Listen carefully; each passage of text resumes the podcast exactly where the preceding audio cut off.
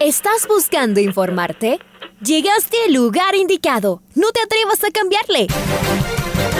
La red presenta. Ponte al día. Información deportiva al instante sobre la actualidad de los equipos ecuatorianos muchos goles y el drama que tanto disfrutamos. Los albos se pusieron en ventaja con doblete de Adolfo Muñoz. La Libertadores Femenina cuenta con sus 16 equipos. Con la conducción de los periodistas de la red, Raúl el Profe Chávez y Andrés del Pichón Villamarín. Mucha información que... Hola, hola, ¿qué tal? ¿Cómo les va? ¿Cómo están? Tengan ustedes muy, pero muy buenos días. El placer de poderlos saludar. Acá estamos en una nueva edición de la primera edición del Noticiero al Día de la Red. Arrancamos eh, el segundo semestre del año 2022. Hola Julio, ¿cómo te va? Bienvenido al séptimo mes de, de este año que en un parpadeo estamos ya justamente en la mitad con eh, mucha energía positiva, felices, tranquilos, eh, después de haber vivido más de 18 días de paralizaciones, de se llegó al eh, final de estas eh, manifestaciones y de esta forma como que hemos amanecido algo más eh, tranquilos, ¿no? En medio de tanta incertidumbre que vivió el pueblo ecuatoriano en todos estos días. Bienvenidos, bienvenidas, que tengan un extraordinario día y un fenomenal mes de julio, hoy primero de julio del año 2022. Arrancamos con los titulares. Sorpresa, Universidad Católica quedó eliminada de la Copa Ecuador. Independiente del Valle ganó sobre la hora a Lanús en el Atahualpa. Martín Anselmi se muestra expectante de cara al futuro junto a su equipo. Joao Rojas fue presentado en el Monterrey de México. El doctor Richard Cabezas desde expectante que Tomás Molina puede estar en el arranque de la segunda etapa con Liga. Y Julio Castillo ganó una medalla de oro en los Juegos Bolivarianos. Señoras y señores, en la red llega Alfonso Lazo Ayala con el editorial del día. Volvió la paz al país, o eso esperamos, aunque con mucho dolor en el camino y días duros por venir luego de tres semanas terribles. Y el fútbol también volvió, con la Copa Ecuador, donde sorpresivamente una desdibujada Universidad Católica se quedó en el camino, y la Copa Sudamericana, con un IDB que mereció más de lo que consiguió. Ya veremos en la industria del fútbol y en todas las industrias en general qué impacto resulta del encierro de 18 días. El trencito azul cayó en San ante el Ampetra de la segunda categoría de Pichincha. La Copa Ecuador brinda esta única oportunidad a equipos de categorías menores de verse las caras con los de primera división. No hizo un buen partido la Católica cuyo técnico decidió guardar a medio equipo. Lo pagó caro. Los locales se pararon con orden, consiguieron un gol en el segundo tiempo y lo aguantaron con fútbol y una que otra maña, las necesarias nada más. Clasificaron y ahora en octavos se verán las caras con el esmeraldeño Vargas Torres en el viejo y recordado Folke Anderson. Así, un equipo de segunda ya aseguró su cupo en los cuartos de final. En la Copa Sudamericana el IDB lo sometió a Lanús argentino, pero le costó concretar lo que generó en el área rival. Richard Schunk había marcado el primer gol, pero tras un remate aislado y gran atajada in extremis de Moisés Ramírez, se produjo un rebote que le cayó justo a un hombre del Granate y partido empatado. Luego todo fue lo de siempre, jugar contra el reloj, los rivales que se tiraban por todo, desesperación que genera errores y varias posibilidades despilfarradas hasta que apareció el veterano Jaime Layoya Lloví para con gran cabezazo darle los tres puntos a los Rayados del Valle. Tenía que surgir uno de sus nueves y el campeón ecuatoriano irá muy fuerte a la revancha. En los Juegos Bolivarianos, al día le volvieron a faltar las medallas de oro para los tricolores. Apenas el boxeador Julio Castillo ratificó su favoritismo y ganó claramente su combate. Los otros tres finalistas ecuatorianos tuvieron que conformarse con las medallas de plata. En el golf, Dalina Darquea, que juega hoy la cuarta y última ronda, es líder y sale a buscar el oro. Hoy además comienzan el atletismo y el levantamiento de pesas, donde debería haber una cosecha importante de medallas. Toda la información en los 102.1 FM y las redes sociales de la red, la radio que siempre está.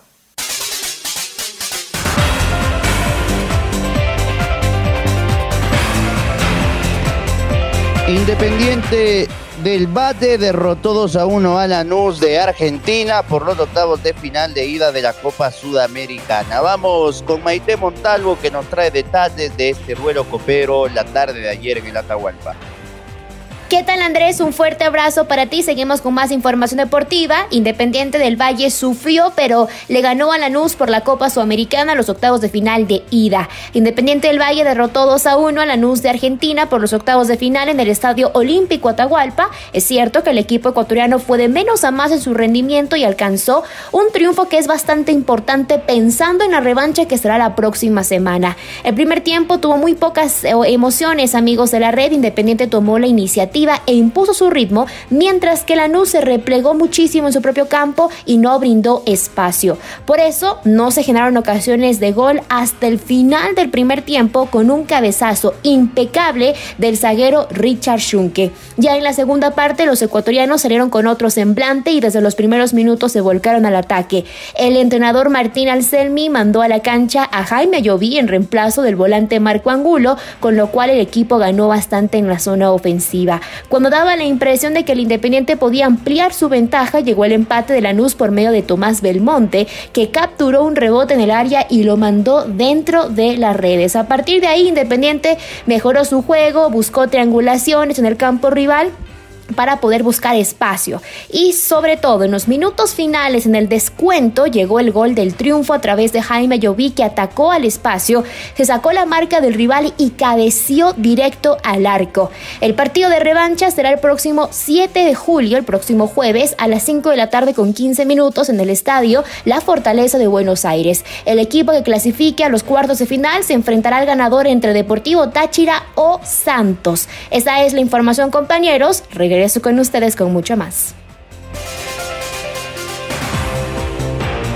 Y vamos con los protagonistas de la tarde de ayer en el Atahualpa. El técnico Martín Anselmi de T de los Rayados decía lo siguiente. Al final, en lo que llevamos del proceso, eh, son dos partidos bastante similares, más allá de la diferencia de jerarquía entre un rival y otro, eso no hay ninguna duda pero se dio un desarrollo similar, dos, rivales que esperaron, que, no consiguieron espacios y que es muy difícil hoy en el fútbol abrir los partidos. No es fácil. Y lo vemos en Europa con los mejores jugadores, cuando se enfrentan en semi de Champions, dos equipos que uno quiere atacar y el otro no, y, se hace muy difícil poder abrir los partidos. Entonces hay que valorarlo el triunfo. Más allá de lo que pueda faltar, más allá de los errores, más allá de, de las necesidades que puede tener el equipo, que obviamente no estamos ajenos ni aislados de eso y, cada partido tenemos que mejorar y tenemos que, ir construyendo algo mejor. Pero hoy abrir los partidos, ganarlos en el fútbol actual es difícil. Y la realidad es que Independiente del Valle jugó dos partidos y, ganó los dos, ante rivales duros que supieron defenderse bien.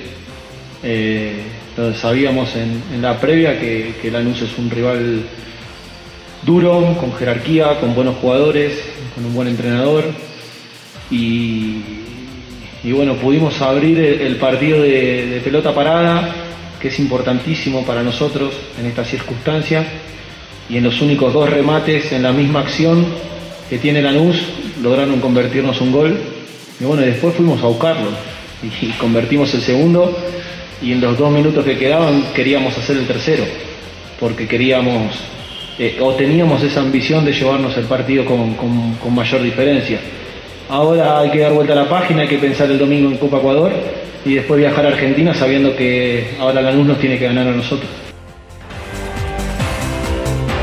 Y quien eh, salvó el partido sobre la hora con ese enorme cabezazo fue Jaime Layoya Ayoví. Lo escuchamos también en rueda de prensa.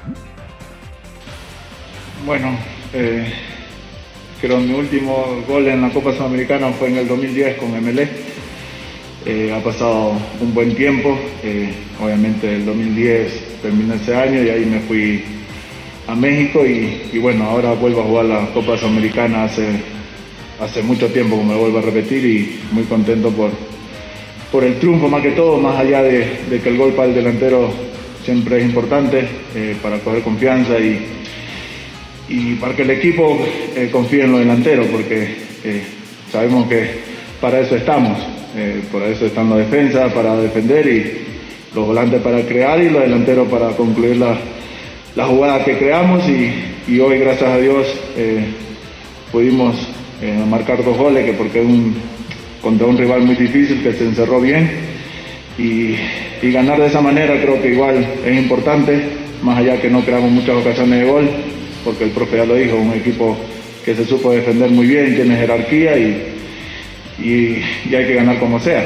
Sabemos que a Independiente eh, le van a jugar de esa manera, eh, se van a encerrar atrás y obviamente nosotros tenemos que buscar eh, la manera para poder marcar goles. Así que gracias a Dios, como te vuelvo a repetir, pudimos anotar dos hoy y se ganó, que es lo importante. Ahora a pensar en el domingo y después en la revancha. Vamos con el equipo Granate. Momento del técnico de Lanús. Miguel Almirón decía esto tras la derrota. Eh, el partido lo trabajó muy bien el equipo, no son condiciones normales, no estamos acostumbrados a, esta situación de la altura. Y eso con un equipo juega bien, que maneja bien la pelota, que se llevan, se van metiendo, se mueven de lado a lado y bueno, aprovecha muy bien esta condición. Eh, hay, hay virtudes y creo que anulamos varias de sus virtudes. Eh, creo que el empate, por lo que hecho el equipo, por el esfuerzo que nosotros estaba, estaba muy bien. Y bueno, en virtud del, del, rival, de, muy buen gol, pero, pero bueno, tuvieron, hasta veces no, no, no fue un equipo que no trabajó tuvo la pelota, pero no podía caer, no pudo entrar. Y bueno, el equipo hizo un trabajo eh, muy, bastante bueno, trabajando, cerrando espacio, y la que tuvimos la aprovechamos, más allá de eso creo que el empate estaba eh, lo que vuelvo a repetir, no son condiciones normales, que lo pueden decir los jugadores yo fui futbolista y jugué en altura y sé lo que se siente. Por ahí los que no han jugado opinan de otro lado. Eh, se hace muy fácil opinar de afuera. Entonces no estamos acostumbrados a esta situación. Y enfrentamos un buen equipo, lo respetamos y tomamos los recaudos que había que tomar. No nos llegaron, eh, se las pelotas, pero no, no nos llegaron. La ambición eh, en condiciones naturales cambia. Entonces hoy el equipo trabajó bien, eh, trabajó bien como equipo y no, no, creo que el empate se quedó justo. Eh, cuando fuimos un poquito más adelante fue porque pudimos controlar un poco la pelota y cuando llegamos eso también deja en espacio y por eso generamos, pero más allá de eso somos muy conformes de, del trabajo que hicieron todos, porque no son condiciones normales, lo te digo, porque fui jugador y dentro de la cancha se siente la altura cuando no estás acostumbrado. Ahí las palabras de Almirón y para cerrar eh, el capítulo en el Olímpico Atahualpa, ayer con la victoria de Independiente 2 a 1 sobre Lanús, escuchamos al autor del gol Granate, el Toto Belmonte, decía esto. Bueno, nosotros la verdad es que veníamos enfocados en el partido, eh, posterior al partido no, no, no nos importaba. Eh, y bueno, la verdad que Juan en la altura juega su partido, así que yo creo que hicimos un buen trabajo, hay que hay que, de local hay que ir a, salir a buscarlo de nuestra manera, de nuestra forma, a, imponernos de local. y bueno, la verdad que pasó un partido lindo y competitivo. Ahí las palabras del Toto Belmonte. Y ayer fue una sorpresa lo que pasó en el estadio de la Liga Cantonal Rumiñahui. El Ampetra de la segunda categoría del fútbol de Pichincha lo eliminó a la Universidad Católica de Miguel Rondelli. Batacazo, sorpresa, llámelo como usted lo crea necesario. Es momento de ir con Carlos Edwin Salas, que ayer relató el partido y que nos trae detalles de, de este sorpresivo resultado. Chaca, ¿cómo estás? Gracias compañeros, amigos, ¿qué tal? Un gusto, saludos cordiales. Ampetra, equipo de la segunda categoría de ABNA, eliminó de la Copa Ecuador a la Universidad Católica por los 16 avos de final de la Copa Ecuador. El choque se realizó la tarde de ayer en el Estadio General Rumiñahui de Sangolquí, con la presencia de un aceptable número de hinchas tanto de Universidad Católica como del equipo Ampetra. Los goles para el cuadro quiteño llegaron en los pies de William Ocles y de Duman Herrera el colombiano. 2 a 0 fue el marcador final a favor del cuadro de Lampetra. El equipo ganador y que clasificó a los octavos de final en la próxima ronda, en octavos precisamente, será rival del cuadro Vargas Torres de la ciudad de Esmeraldas. Continuamos compañeros con más en el Noticiero al Día. Fuerte abrazo, Carlos Edwin. Eh, sorpresivo lo que pasó ayer con el trencito Camarata. Vamos ahora con Liga Deportiva Universitaria, el médico de los Albos, del doctor Richard Cabezas, de Jornadas Deportivas, programa de la red, decía lo siguiente respecto a la actualidad médica del equipo Azucena. Lo escuchamos. El sábado estaban haciendo práctica de fútbol aquí en Pomaqui y bueno, en una, en una jugada que, que sale a atrapar un balón aéreo Gonzalo, el rato que cae, eh, siente un dolor muy fuerte en, en el pubis. Y eh, bueno, tuvo que salir y al día siguiente eh, tenía mucho dolor, así que se le debo hacer una, una resonancia en donde pudimos ver que, que tenía un desgarro en, en, dos músculos aductores de su lado izquierdo. Y también este desgarro había provocado una, una tracción del tendón en el pubis que, que hace un desprendimiento de, de justamente el punto donde se inserta entonces, esa lesión en el pubis es la que nos va a complicar un poco en cuanto al, tiempo de recuperación. Entonces, bueno, él, él arrancó aquí ya los trabajos que básicamente son de, las primeras tres semanas de manejo del dolor, de manejo de inflamación. Y, y recién una vez cumplida esa tercera semana, él podrá arrancar eh, trabajos. Podríamos decir que son dos lesiones diferentes. Claro, son dos lesiones diferentes porque a veces uh, el músculo aductor se desgarra y, y eso es todo. El, la ruptura de la fibra es en el vientre del músculo. En este caso, eh, se desgarraron dos músculos aductores. El uno tiene el desgarro, la ruptura en la fibra, en el vientre, el otro está cerca del tendón. Y aparte de esto, tiene esta lesión donde se agarra el tendón en el pubis y hace un desprendimiento del tejido a ese nivel. Entonces um, ahí se forma un hematoma y eso, eso toma un poco de tiempo en, recuperarse. Bueno, básicamente tres semanas, eh, que es lo que vamos a tener que esperar antes de, arrancar trabajos con él. ¿Por qué se produce? Es decir, ¿esto es eh, una acción de juego? Eh, sí, el desgarro muscular es por una acción de juego. Eh, el, desprendimiento de esta aponeurosis en el pubis eh, es por la fuerza, la tracción, el momento de, de la caída, como son dos músculos que alan al mismo tiempo, y sí, esa es básicamente la causa.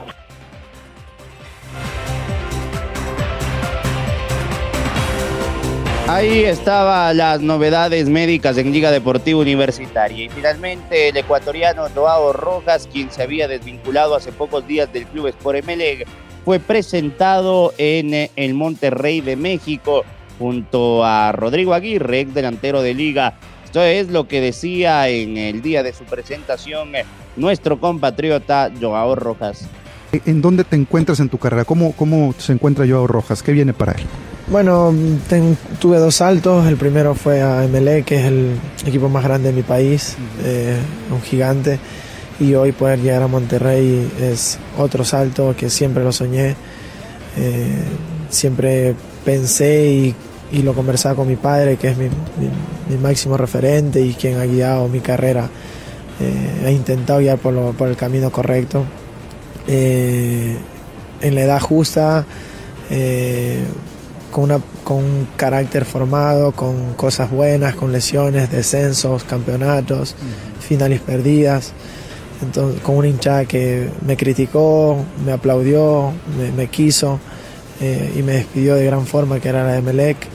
Eh, bueno, ese me lo gané a pulso, con trabajo, con esfuerzo. Eh, llego preparado, me fui de mi país para no volver dentro de mucho tiempo. quiero dejar abierta una puerta que Walter la dejó, eh, que intentó hacer su carrera prolija, ganando muchas cosas. Intento, intentaré hacer algo similar a lo que él hizo. El, el venir a, a, una, a una ciudad que, que, que, le exige mucho a los futbolistas, eh, ¿esto te, te, pone algo de nervioso o al contrario, te motiva el que la hinchada esté siempre ahí? A ver, te puedo decir que no hay un tipo más, exi más exigente que, que yo. Eh, por algo me entreno como me entreno, me preparo fuera de, de lo que hago siempre en mi club. Eh, cuando juego mal soy el primero en, en autocriti autocriticarme, eh, reconocer si hice las cosas bien o mal y entrenar el doble, sé en qué tengo que mejorar y, y lo que yo hice como futbolista es simplemente trabajo, me ha tocado mejorar en muchos aspectos, eh, en intensidad, en posicionamientos, mejorar mi pierna izquierda, eh, llegar al área, son cosas que yo las, he ido adquiriendo con el tiempo. Y sobre la presión que la gente que, que, se rodea a mí sabe y mi hinchada, mi ex hinchada que es la de Melec, sabe que es una zona en la que siempre, gracias a Dios, pude responder en momentos complicados, partidos difíciles, clásicos, eh, por mi personalidad, que, es un poco carácter fuerte y saco los mejores momentos difíciles, me ha ido bien y esperemos que, que este ambiente que es de, exigencia eh, yo pueda rendir. Ahí las palabras de Joao Josimar Rojas, que le vaya bien. Y vamos para cerrar esta programación con eh, Marco Fuentes, está del otro lado, alegres de por el eh, título, por la medalla de Julio Castillo, nuestro boxeador ecuatoriano, pero además hubo más movimiento ayer en los Juegos de Valledupar. Marquito, ¿cómo estás? ¿Qué tal Andrés? Amigos amigas de la red, qué gusto saludar con ustedes a esta hora con información de los eh, Juegos Bolivarianos, eh, por supuesto en una jornada que se cumplió el día jueves con varias preseas cosechadas por la delegación tricolor. Empecemos hablando de la única medalla dorada que llegó en esta jornada, gracias a Julio Castillo, quien consiguió el título bolivariano en la división de 81 a 91 kilogramos en el boxeo. También en lo que corresponde a las medallas de plata, Hubo actividad en el boxeo con eh, tres preseas eh, de este tipo gracias a Jorge Mercado en la división de peso medio, Carlos Caicedo en peso pluma y José Gabriel Rodríguez en eh, peso welter, mientras que también conseguimos una medalla de plata en la modalidad pistola de aire mixta gracias al equipo conformado por Marina Pérez y Yutun Cueva. Finalmente, la cosecha de metales en esta jornada de día jueves quedó con eh, las siguientes medallas de bronce para Ecuador. En boxeo fueron cuatro trofeos en eh, total. Gracias a María José Palacios en la división de peso ligero, Estefanía Pachito en eh, peso medio, Luis Fernando Delgado en peso mosca y Gerlon Congo en super pesado más 91 kilos. Finalmente, en lo que tiene que ver al recuento de medallas, hay que destacar el bronce conseguido en eh, la modalidad cross country en el ciclismo de montaña gracias a Michela Molina. Esto es lo que nos dejó la jornada de Juegos Bolivarianos que continúa este viernes por supuesto con eh, toda la información de la red en eh, los distintos eventos que tengan presencia tricolor. Nosotros nos despedimos por ahora, les invitamos a seguir acompañándonos a lo largo de la jornada con mucha información. Amigos amigas, un abrazo grande, que disfruten una excelente jornada. Ahora ya estás al día junto a nosotros. La red presentó. Ponte al día. Informativo completo sobre la actualidad del fútbol que más nos gusta, en donde estés y a la hora que tú quieras. Quédate conectado con nosotros en las redes de la red. Síguenos como arroba la red Ecuador y no te pierdas los detalles del deporte minuto a minuto. Escúchanos en vivo en TuneIn y en los 102.1 FM en Quito. ¡Te esperamos!